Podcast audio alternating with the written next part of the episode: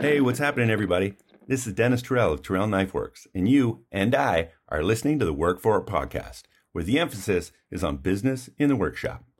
You can support these guys for as little as $1 a month or $12 a year, and show your support by going to patreon.com forward slash work for it to find out more. $12 a year, that won't even buy two gallons of gasoline here in California. You might as well support these guys like I do so they can help us all work for it. Um, uh, let me just click a couple things here just to ensure that we all have that we are Yeah. we are recording and you guys are hearing this. Dennis and Jerid. Okay, Dennis Terrell, Terrell Knife Works, Jerid of Echo Blades started a podcast called Triple T. Right. For knife makers. Yeah, yeah, Triple, triple T, T for for knife knife. makers. So anyway, I'll I'll link to it in the show notes. They did one episode. It's excellent. I mean, most people right out of the gate starting a podcast, it's usually boring. This is not boring. This is not that. Um, very interesting. Might be just because we know them that you know listening to them talk, but it seems very, very uh, fluid. Didn't seem very like didn't feel forced or anything. And I love It was hearing very- the stories. It was yes, exactly. It was very captivating. Like the stories, like I, like I know Jerid personally. I've met him a couple times, and I've hung out with them and him and Dennis asshole. and all that. He's a Yeah, he, huge he's the biggest prick I've ever met, but he's such a good guy. And uh, but anyways, yeah, like there's there's things that I didn't know about him that I I learned about him Yeah. by listening to that new show. So Typically, the first episode definitely rocked. I turn on an episode of a podcast and I can tell like within the first five minutes, you know, I'm usually into it or not. Yeah. And I'm very much into this. Um Yep, and they're absolutely. they're it's so it's great. So I will link to it in the show notes. I know it's out on Spotify. So uh anyway, Dennis and Jerid, good job. Keep going. Make a show every week, even if you do 30, 40 minutes, whatever it is. And uh continue to produce great content because it, it you know, I think what I had just had this conversation with Luke Johnson. By the way, he's got a great. Um, he did a nice audio intro for your French pickler uh, segment. We need to work that into.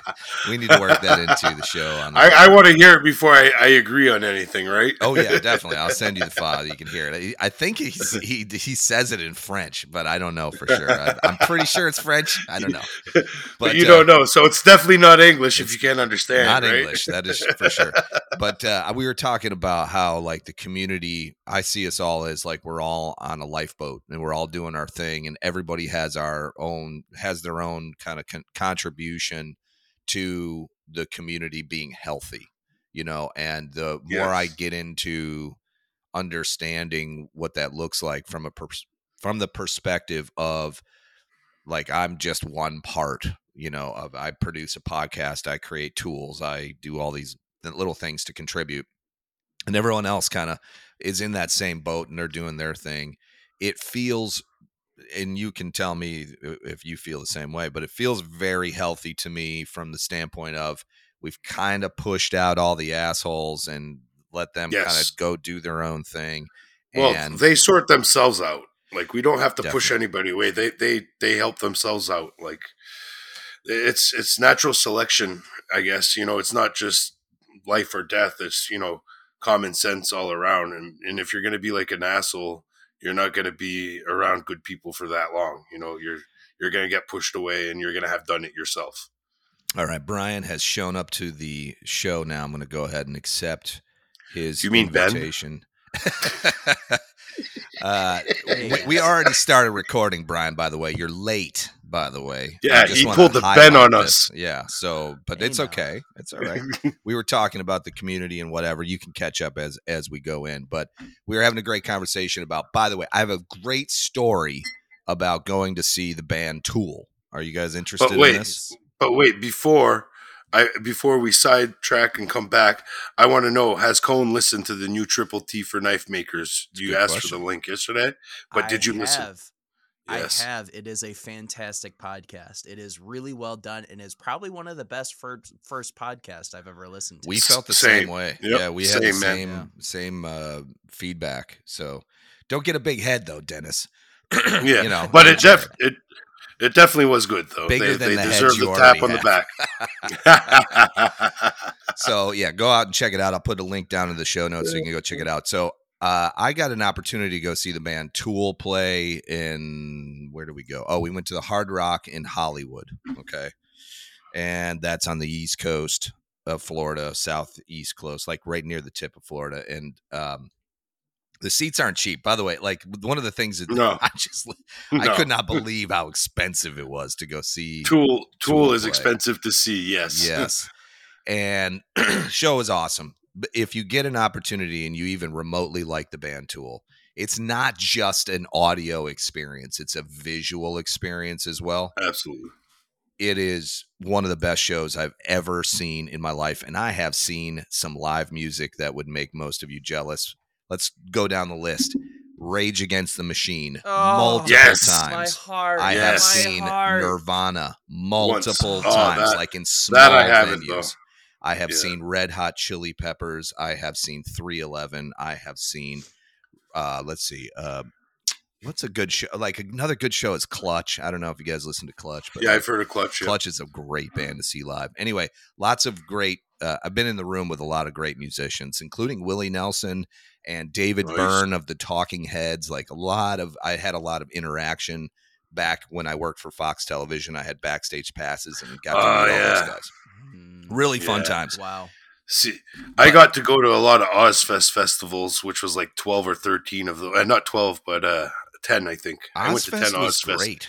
Ozzfest Yeah, dude, that's like great. like a hundred bands in a day or whatever, like Yeah. three stages and shit. And Hartford was always the opening tour, so you had like all the bands that weren't fully part of the tour that opened, and it was just great. Like, I don't know, good shows. very good show. Tool puts Carry on on. a great live show.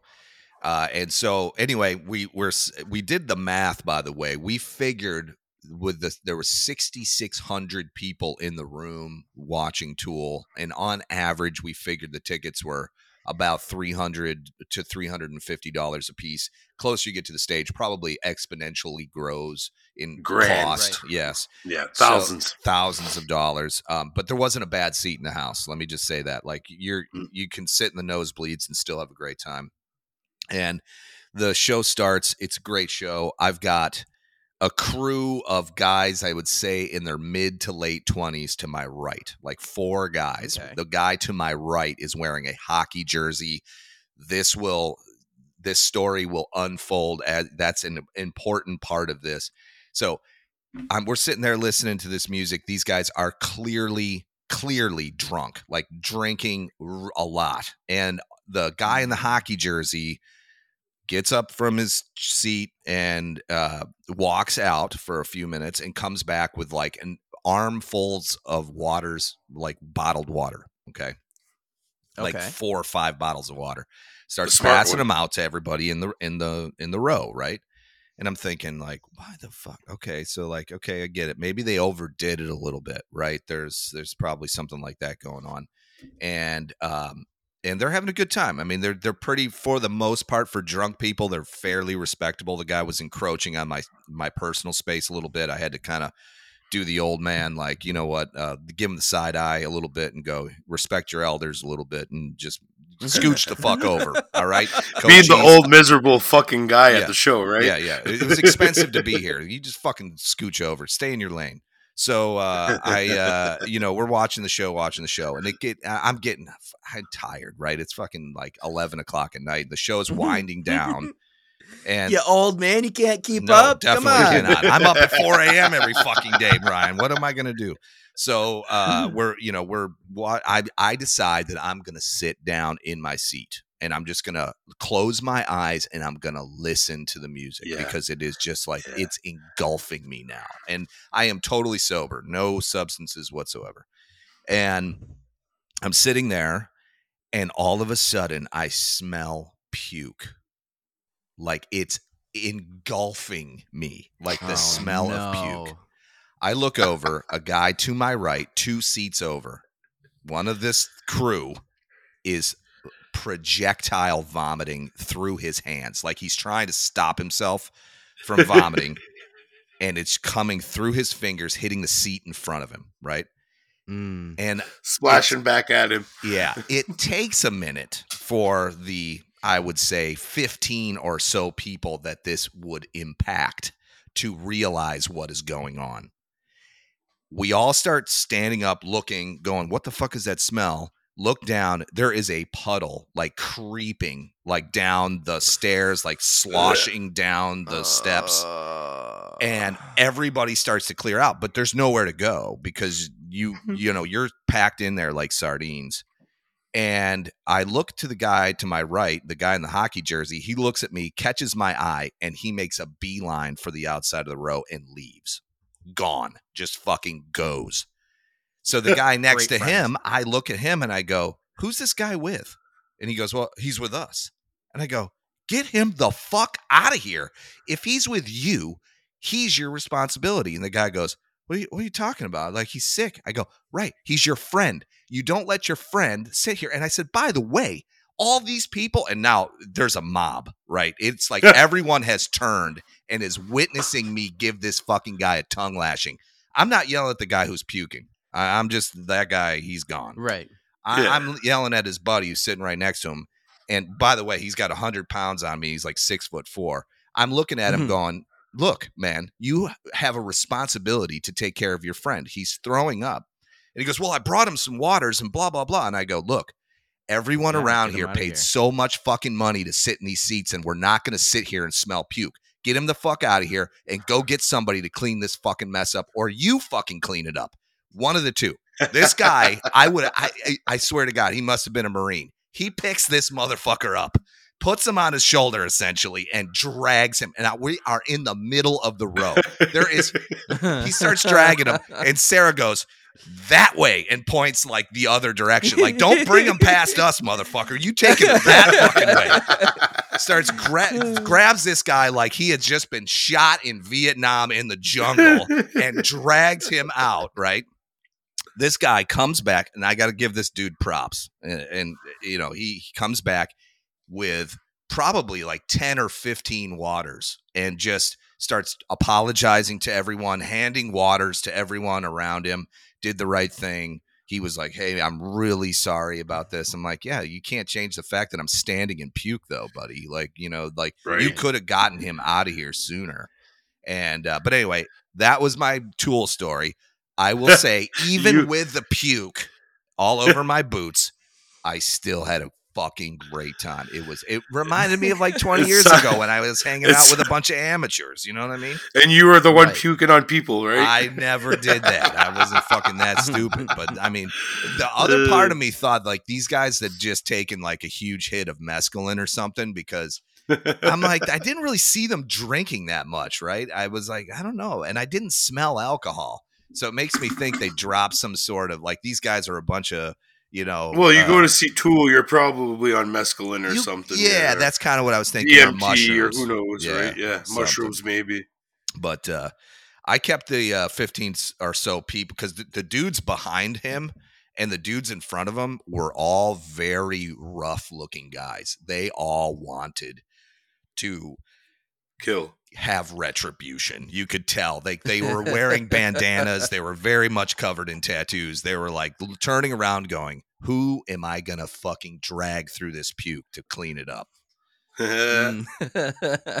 Good oh, you don't have paper towels? You are now the paper towel. Yeah, we're going to go ahead and use you as the paper towel I- to clean this up. I had went to go see uh, Slipknot and uh, Lamb of God out in Hartford when I was living there, and uh, it was a indoor show at the uh, whatever place it was, and it's usually it was like their first indoor show. They closed off the whole stadium part of it, and like the field was closed off obviously because it was winter. So I was first time sitting in the seats at this venue. And somebody behind me obviously had too much to drink after eating Chinese food because I ended up with Oh, that no. all over the back of me. Oh, Uh, I had to take my shirt Oh. off. I had to go buy a new shirt. Yeah, I was like, this is fucking bullshit. that guy he literally- literally bought you the shirt. Yeah, dude, he was wasted. Like they they dragged him out, you know. And I don't I don't want to plus one you or anything, but similar story. Like people got mad, and he ended up getting pulled out by his friends, and uh, yeah, it was nasty. So what did But I got learn directly here? puked on. If you go You to a show, you don't. Watch your surroundings. Yeah, you just. I think here's what I think happens is when people go to an event like this, especially when you're younger, like when you're kind of learning the ways of the world and what your body and mind are capable of.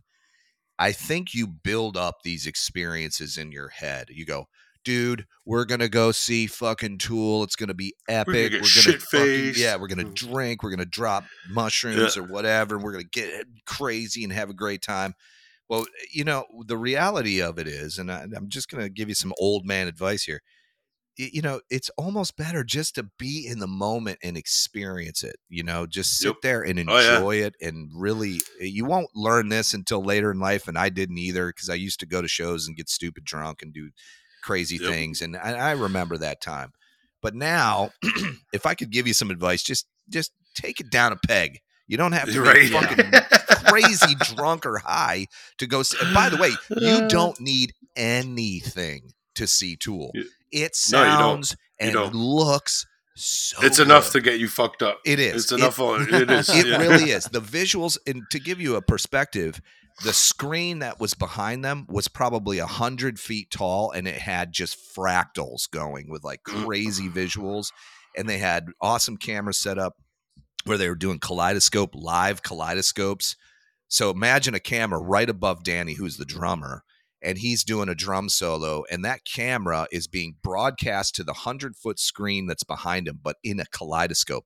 To the yeah, point dude, that was wild. where you don't that. realize what you're looking at until like halfway through the solo. You realize And you see I'm 30 watching cymbals. him.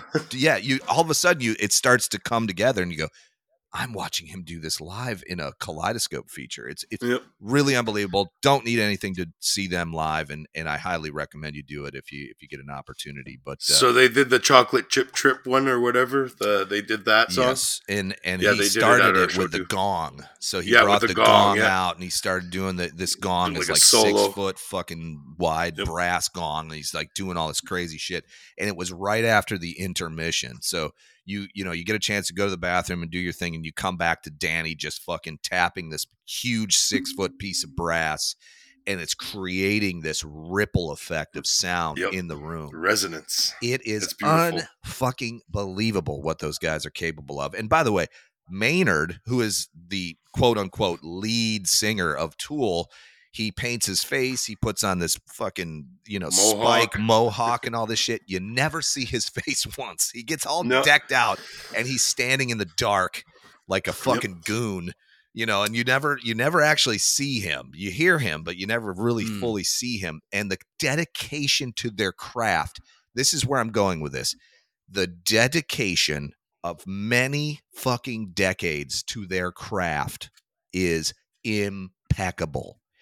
Hmm, This Yeah. is what we should take away from watching a band like Tool. They don't need the money. They don't really need to No. do the touring. They don't need to make another album. They've made everything. They're they're well off. And yet Mm. here they are doing these shows because what? They They love it. Love it. They go They're and passionate. they love it and they're passionate about it. And so, if you could apply that same concept to the work that you do every day. I talked about this with Geoff Feder on the Full Blast podcast. If you didn't hear that episode, you should go back and listen to it because we talked about enjoying the effort of what you're doing. I think that there is a systemic problem amongst the maker community, and that is we are searching for the ultimate destination, and that does not exist. Mm, Remember That's it. that you That's are only in your head. a journey. You are on a path. And the journey, the effort, the path is the gold. Okay. And we go into great detail about this in the podcast. So go back and listen to it if you haven't already. That was a good show, by the way. Great show. Had an awesome time. Thanks for man. all the kind words. I appreciate the kind words as well too, and the, Of all course. that. So, anyways, I don't mean to, uh, you know, uh, what do they call that? Bogart the conversation or monopolize the conversation. But uh, how the It's hell are a plug, Bryan. How, yeah, this is classic me. love the sound of my own voice. How are you guys doing? And uh, Bryan, I'm going to start with you. How you doing, buddy? Everything okay in your world? Are you making things and getting your workshop all set up? Yeah, so I have had like yesterday was one of those absolutely perfect days where I woke up early, got out in the shop early, and really had my head down and worked hard the entire way, all the way through. And it just felt so good to be so productive out in the shop. Um, you know, that is that is becoming a little bit. I mean, that's that's the norm. That should be the norm, anyways. But it was it was one of those days where it's just I at the end of the day I was sitting and having dinner with Emily and and I said, you know, if every day could be like today, I would be such a happy man. So I definitely, you know, the rule of thirds, one third great days, one third, you know, medium days, one third bad day. I was f- so far on the on the good side that it's almost feels like I don't deserve it type of a thing. But yeah, um a lot of work being done in the shop. I started another batch. I finished up a batch, so I've uh, did a bunch of profiling and started a round of stainless steel heat treating. And uh, now today I will be working on some high carbon heat treating. I want to uh, I want to start- back up a little bit because uh, I saw a knife that you made. It was a K-tip chef, kind of like one of your classic designs, but it was murdered out. Like you had etched Mm-hmm. Yeah. it dark, dark handle, black handle, uh, stone wash Yep. finish, and I simply commented banger on that because. Fuck, is that a beautiful knife, Bryan? Jesus, man, you Yeah, just is. killed it Thank with you. that. Yeah, it's um, you know, it's it's a laminated handle where it's got um black G10 in the center, two liners, thin liners, black pearl carbon fiber, and then on the outside, well, originally it was just going to be the regular thin black G10 and then black pearl, and I felt it all glued together. It had black pins already thrown. I was like, you know, this just kind of doesn't feel wide enough for a comfortable handle. Hmm. So I decided to then glue on another thick G10 layer on the outside, which part of it it filled it out, but it also hid, hid the pin, so it's a hidden pin construction now. So it's it's um I I really like it. It's it's one that I've been using in the in the kitchen the last couple days just because it's it's very comfortable. And hey, if anybody's listening out there and you want it, it's up on the website. You know, Bryan, I have a lot of knives on my knife rack, and uh, I Yeah. tend to uh, lean towards your K-tip chef a lot. I mean, I use that knife That's- a lot, man. It's it's a it's kind of I I appreciate that, but it almost feels like a little bit of a shame to me because I have over the uh, since I sent that to you, I have completely revamped the ergonomics and the design on the chef knife. well. and I f- really feel like now I produce a way better design than what you have. Well, maybe I'll get a chance to use that new design. I will say it if the K-tip chef I have is a feels a little long, and it looks like you've Yeah. shortened it since. And uh, the other thing is, is um, initially visually, I did not like your handles, like the way you rounded everything over. I felt like it was Mhm. kind of basic, but it feels Yep. so good in the hand. I tend to use it, so I'm like, okay, form over function, and then I'm like, I'm looking at it and I'm going, God, but it is cool. Like it does look good. Like eh, you know, there's all these initial. I think what I'm learning as I get older is I'm learning that like my initial uh, take on things, my first impression isn't always correct. So I need to like Mm, go back and look at things. And then I realize, like in your now your evolution of that knife, you have improved the way the handle looks, and Mhm. it, but it still has the same comfort. And so that's the good. thing that I've been really focusing on is, you know, uh, and the whole thing started when I was working with my brother to really start the ergonomic design choices. You know, he's a professional chef, so Mhm. why not? I have that connection. Um, so at first, I was so laser focused on how does it feel, like like you said, the form. Form is key. Form Yes. is everything and now I feel like I've finally gotten to the point where I can have a combination of both form and or wait function. Function is the key. Function is everything. And then now I've Right. gotten to the point where I can do the form. Yes. So the way that it feels, the way that it, it works is what I've been focusing on. Now I'm able to marry that with also looking fantastic. Because I, I agree with you. If you look back in my um in my feed, you can see the chef knives I've done, and they're very bulbous and they're very, you know, not very aesthetic looking. I I'm hoping that I've gotten to the point where I've I've married the two together. I- I think so. I don't know. I, I agree. I think I think you have, and that is something I've appreciated about your work is that you're not stagnant. I see Yeah. a lot of guys making the same knife over and over and over. Not that that's a bad product. You know my take on having a uh, flagship product where you, you're Oh, making yeah. the same thing over and over. But as you go, you should be continuously developing minor improvements that make major differences in your work. And it doesn't matter what you're making, it could be anything. And I've seen that in your work. And so I just want you to know I recognize it. Uh, we speak your name, Bryan. We speak your name. Bryan Thank you, I appreciate Kohn. so, so does that mean you don't use my knife, or No, I use your knife. Okay, let me, let me just tell, let me give you some. I, I use your knife when I want to cut my finger off or something, but uh, like your knife Mm. is uh, a, what I consider a kitchen utility knife. And when yeah, it's I more utility knife. it, yeah, so like it like for avocado, I'm on this health kick and have been for the last year and a half, and uh, so I'm eating a lot of raw foods, and I smaller veggies, and smaller stuff like veggies. I'm cutting things like that, but then I'm using a food processor to make this like this stuff I eat every day, and um and I need to cut like cabbage, right? Like big heads of cabbage. I need to chunk it up so I can put it in the food processor. And Bryan's Okay. K-tip chef is perfect for that because it's long enough to where. I can take an entire cabbage and cut it in half in one swipe. So there it is. that's there it. is. So I have I have a topic I kind of want to ask you guys about, but before we do that, pickle, what's going on in your shop? a whole lot, all kinds of things. I've I've been working on orders and uh, some custom one ofs. A couple of them are available.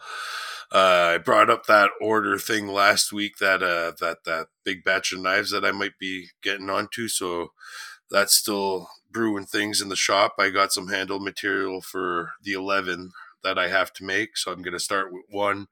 Use that as a, like a pre-sale feeler for everybody on his end. So we're gonna sell all those, and um, the stress is real. Like Yeah. I'm, I was I'm gonna a little stressed out. Yeah, dude, I'm, I've been like lacking sleep a lot and uh, having a hard time falling asleep. And like literally the other night, dude, I was exhausted, beat. It was nine o'clock. I jumped in bed. Uh, three o'clock, I was still awake. Can I give you? Oh, I just no. want to give you a little bit of advice, just a little bit. And I this is just something I've because I've known you for years, and I I recognize your struggle with this. You realize that all of this pressure is being put on you by you, right? Oh yeah, oh yeah, I know. I'm trying to talk myself out of you it. You need to talk Like, yourself out of it. And here's the reason why. And I'm going to give you a very solid, very strong reason uh, why you need to stop this behavior. shingles. Shingles is one, but uh, the other one is you'll do better work if you don't. Take your time and give Yeah. yourself the freedom. I think this is a reason why you focus so much on snowboarding when you're not working is because it allows you to break free of your of the work that Oh, you're yeah. doing and it frees your mind up.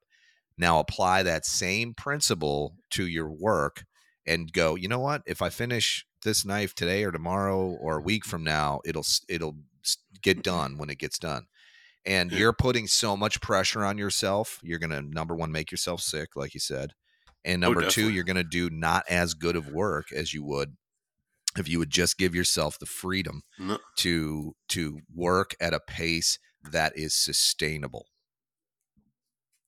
Oh yeah, that's it's definitely definitely to take into consideration for sure. Like how I'm going to manage this, it needs to be taken care of because I, like you said, I'm going to get myself sick and. Uh, like there's like I said, a major lack of sleep. The past week has been very, very hard to get to sleep. Once I'm asleep, I'm good Mm. though.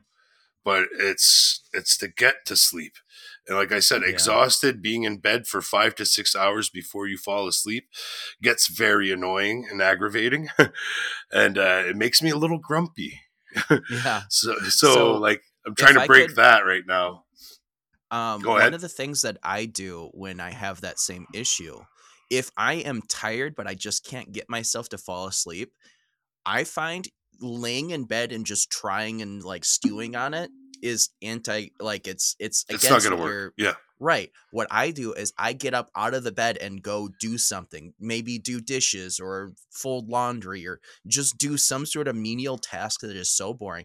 Don't go on your phone. Don't like put on a podcast and listen to something that's mentally stimulating.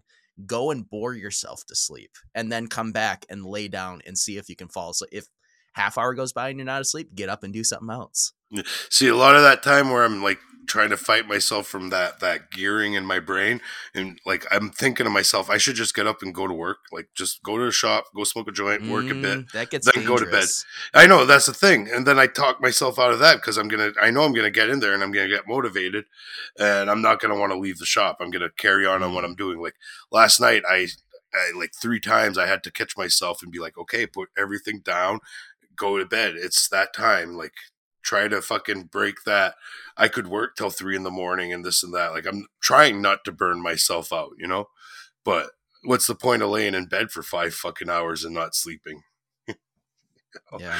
So sometimes I'm like, well, maybe I should still start work until three again in the morning and then sleep And for five a hours. part of a part of laying there for five hours, you may be getting physical rest, but you're not getting mental rest. no, not at all. No Yeah. mental rest whatsoever. And it's, and it's, it's, I don't want to say it's hard on me. I could cope with it and deal with it, but it's, it can get overwhelming sometimes, you know, and it's just those Yeah. are the times where I wish like like Bryan brought up earlier snowboarding. Like yes, snowboarding helps me a lot, but this season has been really lame and that's not helping me. That's like an extra I know it sounds childish maybe, but some people will understand. I need to snowboard, okay? And I need it to to release all this everything that needs to be released and and I haven't been getting much of that this year. You know, like our snowboarding season has been really lame. Like I said, there's not a lot of snow on the ground. There's not even two feet of snow in the woods up in the mountain. So it's bad. Mm. And mentally, that affects me. You know, I know I could just say, okay, don't be affected by it, whatever, no, no, no. It's not Yeah. that. But I've been, yeah. I know, I've been doing it for 35 years. Like, this is a 35 year old habit of mine. I can't just break that and be like, oh, I'm just Right. going to be miserable, fuck snowboarding. No, I can't.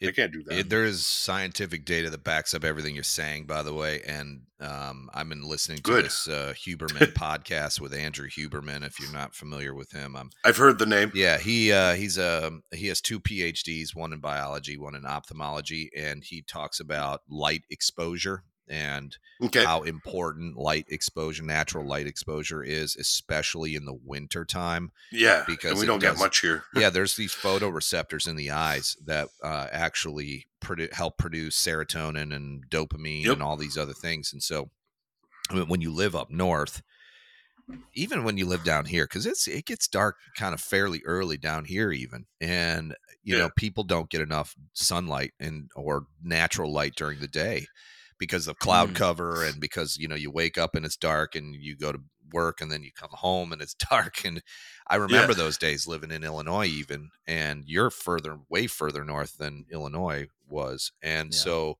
uh, there's different therapies that can change this you know from a health perspective there's a lot of things out there and, and off the air I will you, you and I can talk about it more because this you know I don't want to get into the weeds of that but I will say from a Weed? mental health standpoint okay you're in the weed that's like He heard one word. That's the only word he comprehended. yeah weed and you and you can you know there's uh, there's other ways that don't include substances but do you you definitely are onto something when you say like you notice it it is a thing Yeah, I recognize it. yeah and seasonal affective disorder if we could solve Is a that thing. If we could at least alleviate a little bit of it we'd be more productive as a society in the wintertime you know Yeah.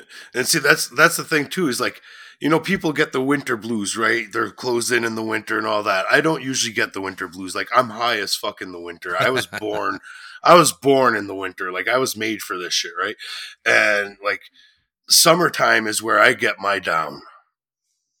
But like, I had a down this summer. I was in a rut all because of that, and it rained a lot this summer, last summer too. And it was like, it was a rough summer for me and I was, you know, had high hopes for a good winter, and uh, to you know to realign everything and balance things out inner wise, and uh, that kind of shut the bed on me. So, yeah, it's like it's it's it's it's the struggles are real. It's like, recognize I- it yeah. recognize Yep. it and do things that keep you at least on the uptick a little bit it's really yeah, no, definitely. Like, like I got like. Like I said, when I got that, uh, when I got in touch, but when, because I can't even talk right now, sorry guys. But when Buddy got in touch with me for that, that those barbecue knives, uh, like the high was so fucking nice and it was so good, and like the um, the feel of accomplishment you know, and and telling my parents about this and seeing it in my father's eyes and everything, like pride, you know. Yeah. And but then that all got overtaken with that stress part, and I was like, "Fuck, why?" Mm-hmm. it's like I didn't ask for this. Like I don't. I'm not.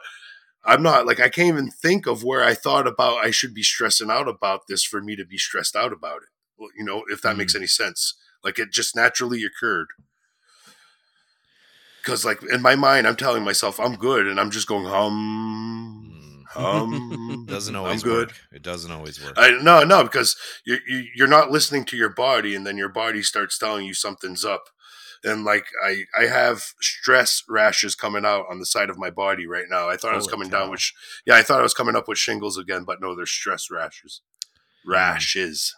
well, Say that fast twice. Stress rashes. Three times fast. Yellow leather, blue leather, whatever that is. But yeah, it's like I said, enough of this uh, crybaby shit. No crybabies allowed here. I've got a couple things I want to talk about that we're working on in the workshop for Housemade. Um, if you're interested in a hot rack, which is our knife rack system that we developed using Kast-O-Lite 30 Li Plus, you can put that into your uh, kiln and you can heat treat uh, using that thing. Though we're now in production with those, and they're they're gone live, and you can do that. By the time you're listening to this, I don't know if we'll have any hundred dollar hammers left, but if you're interested in a Yeah. hundred dollar hammer, um, those are live Those as well. dropped. Yeah, they dropped, and we sold a whole bunch yesterday. So uh, Good. Yeah, I was gonna ask. yeah, we're not sold out. So, but they're it's getting close. So I just wanted to let everybody know if you want that hundred dollar hammer. Here's what we're gonna do. We're gonna stock those items regularly on the Housemade website from Ryan, Nice. and but they're not gonna be hundred dollars. They're gonna be one hundred and fifty dollars. So you're getting a fifty dollar, uh, you know, discount essentially on that hammer. And On the first on- for, run of it, for yeah. the first run.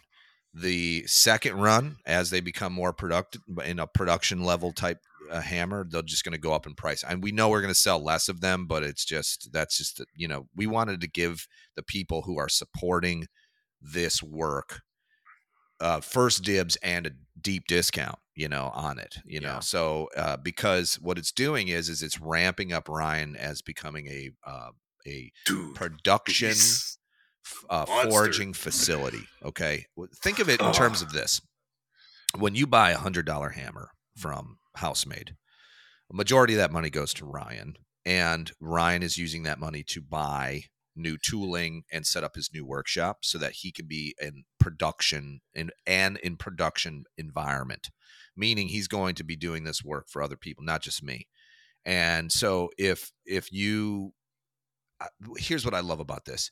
You know how Kickstarter works and all these GoFundMe things Yep. and whatever else. It's essentially Sure. that you are literally buying a hundred dollar. By the way, you're getting a fucking amazing value on this hammer. It's a Oh, yeah. beautiful hammer. For, dude, yeah, you cannot buy a hundred dollar handmade hammer. Only hundred dollar hammer you'll find is on Amazon, and that's it. You know, like yeah. You're not going to get an American. there's no blacksmith out there that's going to sell you a hammer he handmade for a hundred dollars. Yeah, and I I'm assuming that we're pissing off a lot of hammer makers by doing this. And and just so you know, I I, I understand that, and I apologize, but we're It's free, it's free market. free man. market. just- there is a margin in this and there is money to be made but here's the thing really the reality of this is that it is you're essentially funding you're we are crowdfunding gnome hammer forge to get into a Yeah. production environment he needed a press that was expensive he needed a he wants to get a power hammer forge. yeah, yeah Yeah. exactly so Dude, Yeah. and he's killing it too. That's the thing. He's not he's not just getting all this and sitting on it and doing nothing about it. He's like non fucking stop. This guy is a machine, and I like I'm really impressed with his um, his worth ethics, if you want to say. yeah Like the- he he he's like a good definition of the work for it term.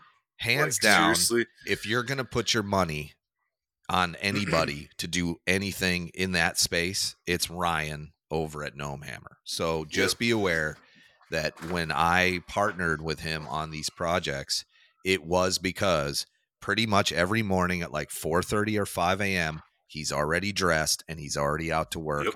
And by the way, it's not his full time job. He has another job.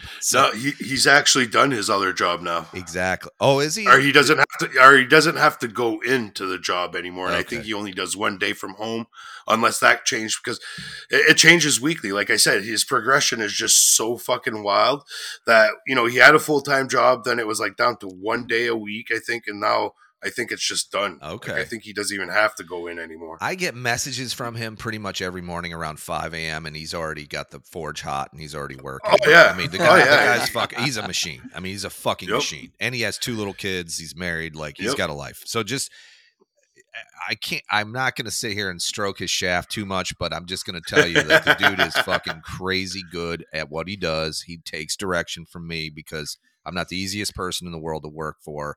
And, I, and I'll tell you, uh, Yeah, Bryan's a fucking asshole. You didn't know that? I try to be as diplomatic as possible when I say things, but like I, you know, I have a vision in my head, and I and it's hard to communicate. Like I can send him the drawings, I can send him what I think it is or what it should look like, and all this stuff. Him and I go back and forth all the time. Okay, what about this? What about this? What about this?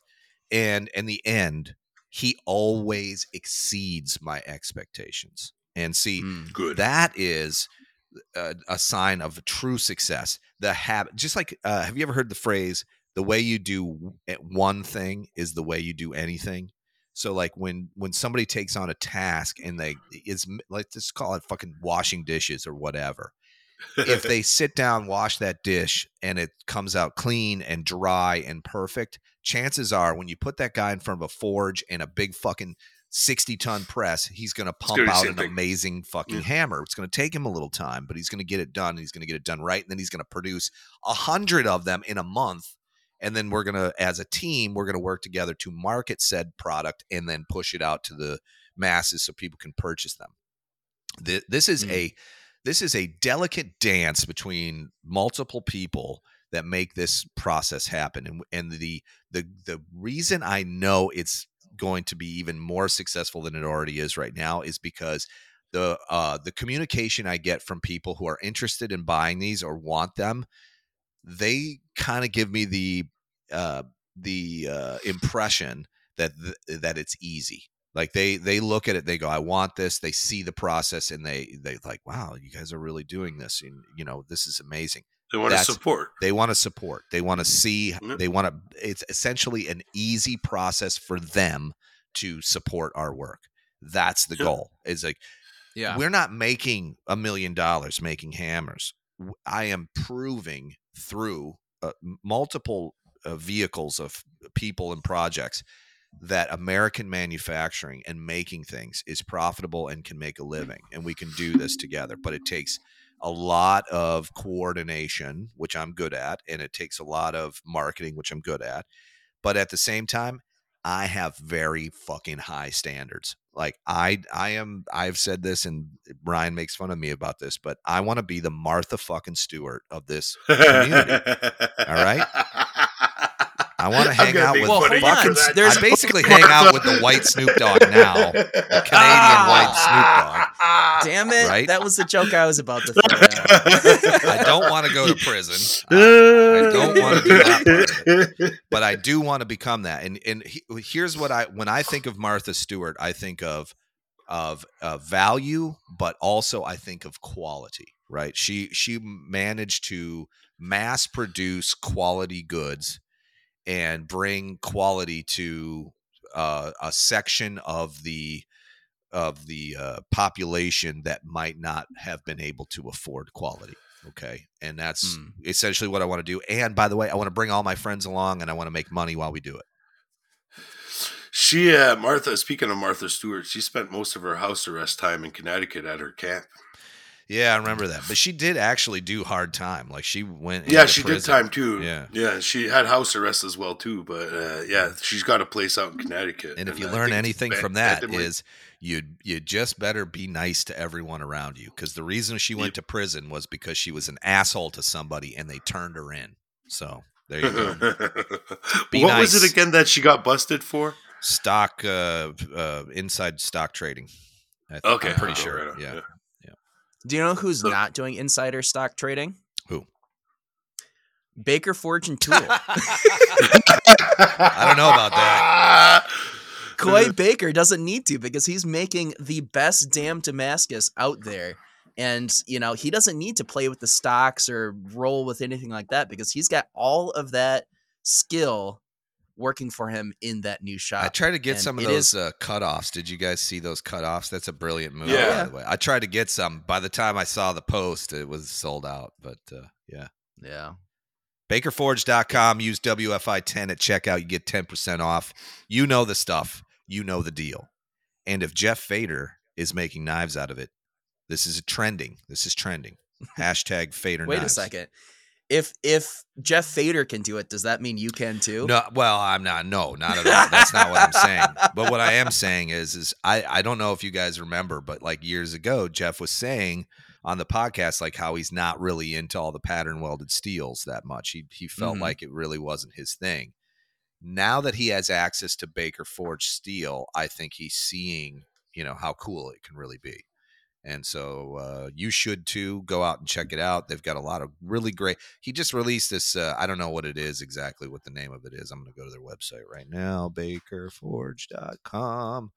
Um, it was a a drop drop they did. Oh. Dark My, Of course, it's out of Yeah. stock. That's some leftovers. Yeah, they had like not even a dozen bars. I think there's some leftover from an order. Yeah, and it was it was Yeah. affordable shit, so it went Yeah. really quick. Yeah. But anyway, Oh, I um, could imagine. Yeah, and when you're about ready to finish that knife and you need a handle, you need abrasives, you need pin material, you need steel even, you can go to maritimeknifesupply.com, talk to my buddy Lawrence motherfucking Lake, the Canadian with the plan, the guy that can help you get anything in the industry, the connector of all things. Lawrence Lake over at maritimeknifesupply.com or .ca wherever you are. He ships every single day to the United States from Canada. It's almost as if he has a truck pull up to his house at three in the morning. He removes the tires from the truck.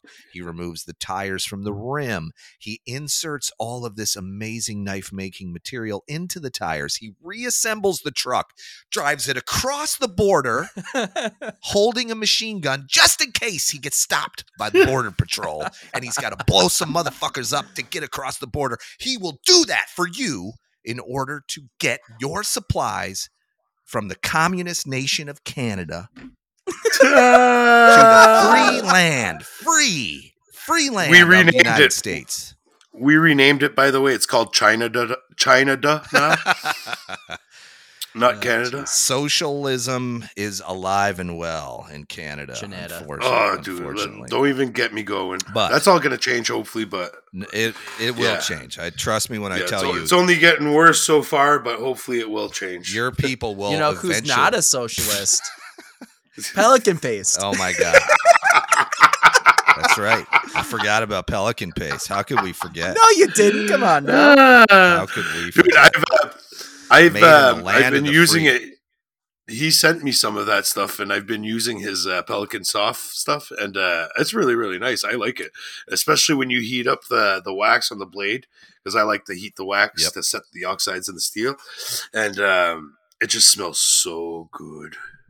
He makes that and in like I- Florida, you know, down here in Yeah, I Florida. know. Uh, yeah, I know. I, I would doubt he would drive up to North Carolina to make wax while he's living in Florida, but yeah, No, no, it's no. made in Florida. The point, the, the point I'm trying to make is, is if you, when, especially when you cross the border from Canada to the United States, wherever, Oh, whatever you? state you do cross over on, when you get to Florida, though, it's it takes a while because it's a long drive, right? You get to It's like Florida, two days. you realize that the state of the great state of Florida is truly, truly free, truly free. And I- I'm not trying to advertise or whatever for for freedom in in general. What I'm trying to say is, no matter where you are in the United States, you're you're generally free. There's certain places though, certain states that de- tend to to lock people down a little, you know, a little more or whatever. But I love the beautiful fucking state of Florida, and it's because we have true freedom here. I I've, I really do believe that. I've lived in a place where I didn't feel all that free.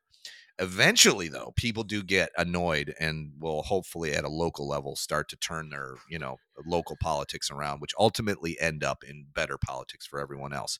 So just Mm. so you're aware that this is a an election year, and Bryan Hey, whoa, Kohn and I whoa. have decided that the Work For It podcast is going to be fully political from this point forward. No! We are going to have I quit. long I quit. discussions Yep, I'm outta here. about I quit.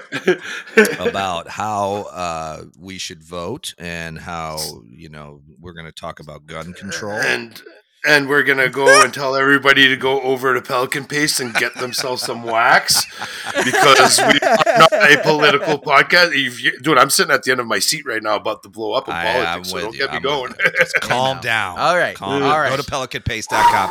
Use WFI10 as the promo code and get yourself 10% off because no doubt Pelican Paste is the best wax in the business, baby. All right. So I said earlier that I have something I want to talk to you guys about. it's about who you're I need- voting for, right? This year in the No, presidential election. not. Ain't nobody need to know anything about that.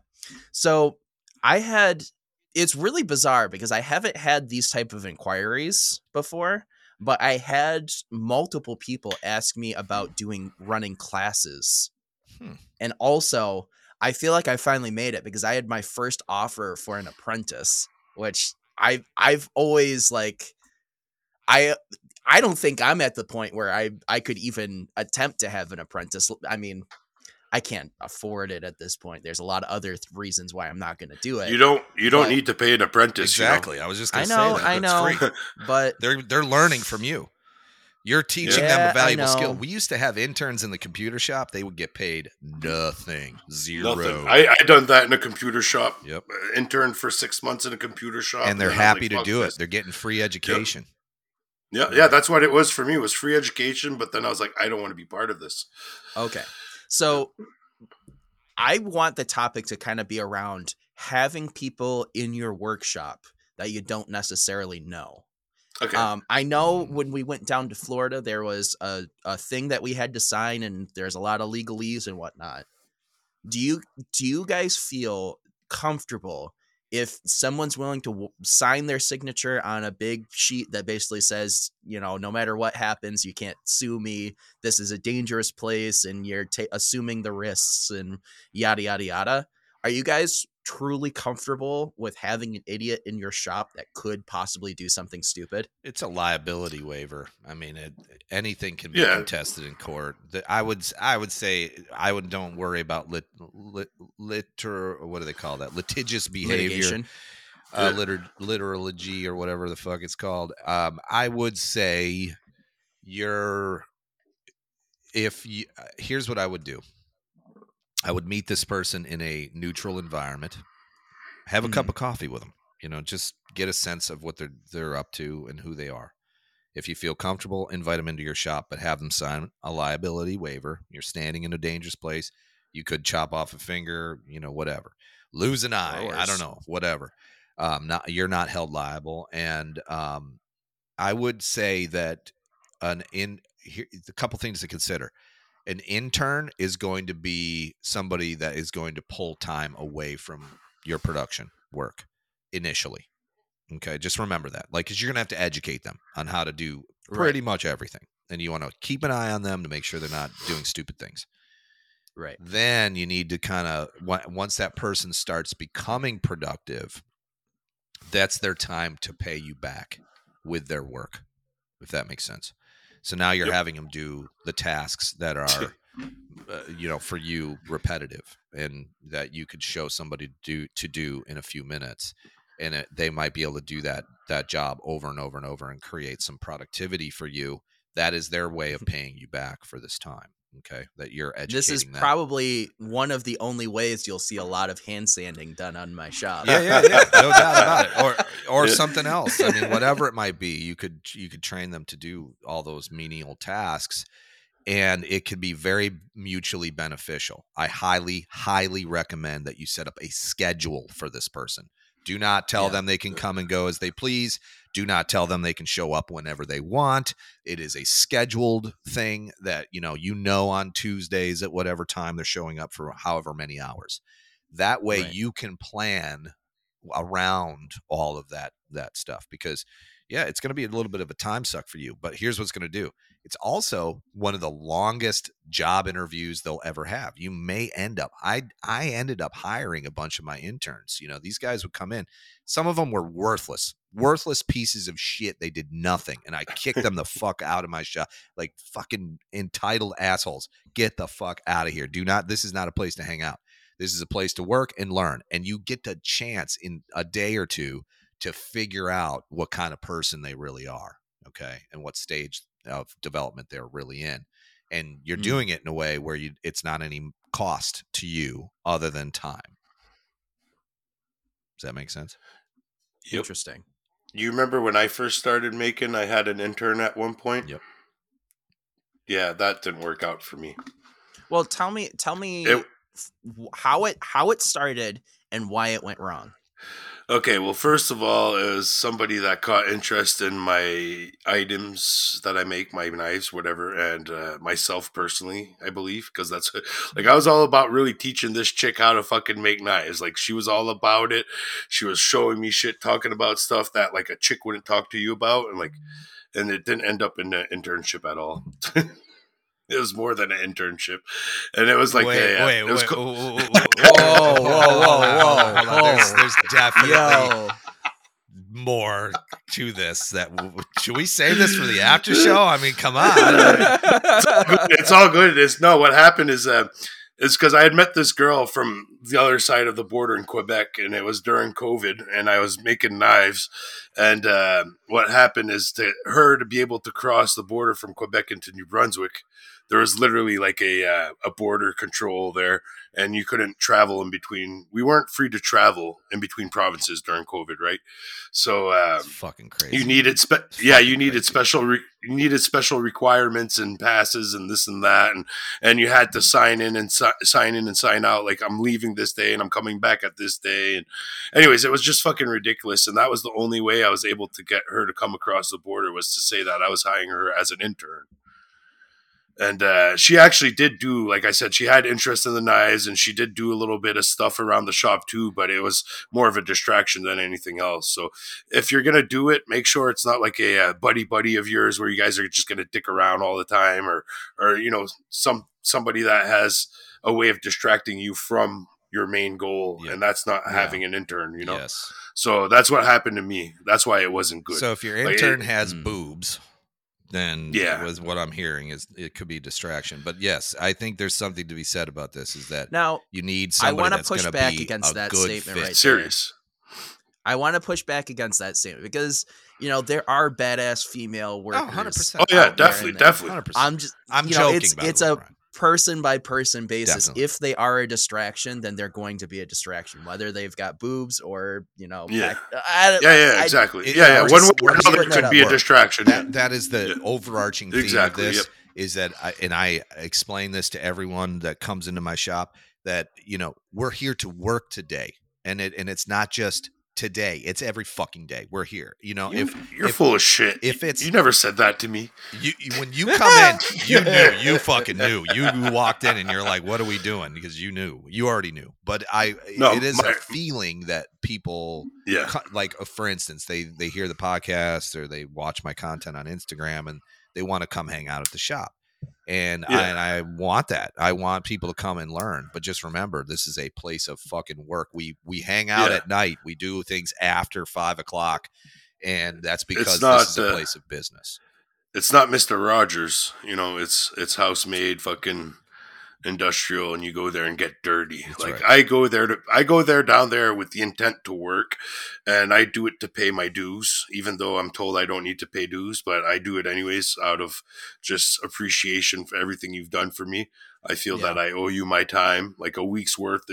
A week's of work is not even worth nearly close what you've done for me. But here's so the thing: it's the most I could do. you wouldn't want to just sit around anyway. It would get boring, Oh, fuck no, dude. Right? I mean, Oh, fuck you yeah. need something Oh, yeah. to do, right? And so, yeah, when you come down here and spend a week, it's like we don't go to the fucking beach. We're working. Yeah, like like the no, I've never even seen the beach. That's what I tell everybody. It's like, oh, it must be nice going to Florida on vacation. It's like, bitch, I haven't even seen sand yet in Florida.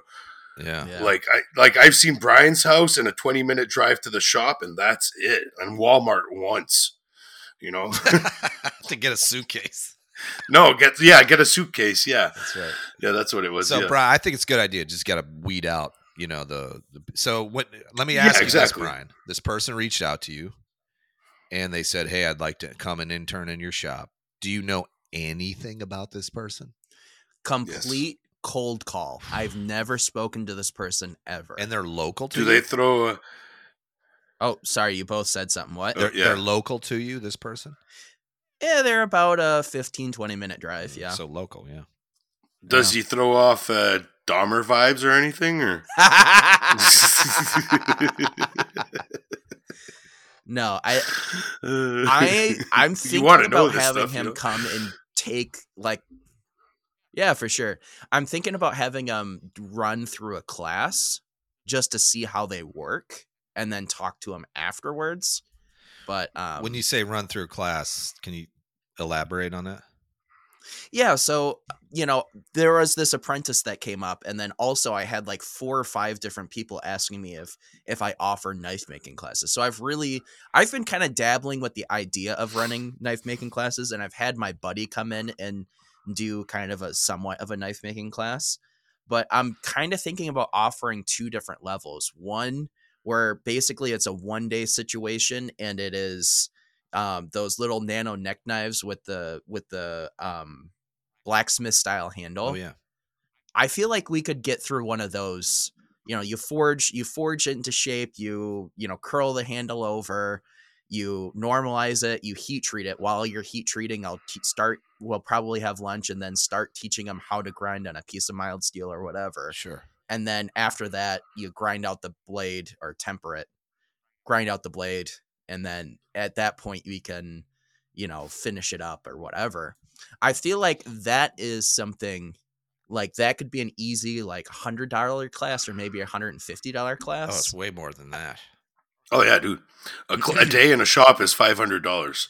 If you're Yeah, taking i don't me, know about that Maybe not quite Eh, 500, but I think you should rethink I- your pricing. I've strategy. looked. I've looked into walking into shops, and one of the lowest I found was five hundred U.S. dollars for a day. Yeah. Uh, for two days. Sorry, When you're But getting this was a- started, though, you could. two days, but it was it was a weekend class, and it was two days. But like there was a, a buddy price in there too for five hundred dollars. Like technically, so so the reason why like like you guys are doing the hundred dollar hammers you know i feel like the first Yeah, I see what dozen of them hmm it's worth going in at a, so i was planning on doing that is like the one day shop or one day class and then the the other option is basically a two day class where i would already have the knife profiled and heat treated Hmm. and just do a classic drop point style blade. And then the focus on that one is you know more bevel grinding like the better details teaching more about bevel grinding and then handle glue up and handle finishing and yada yada yada.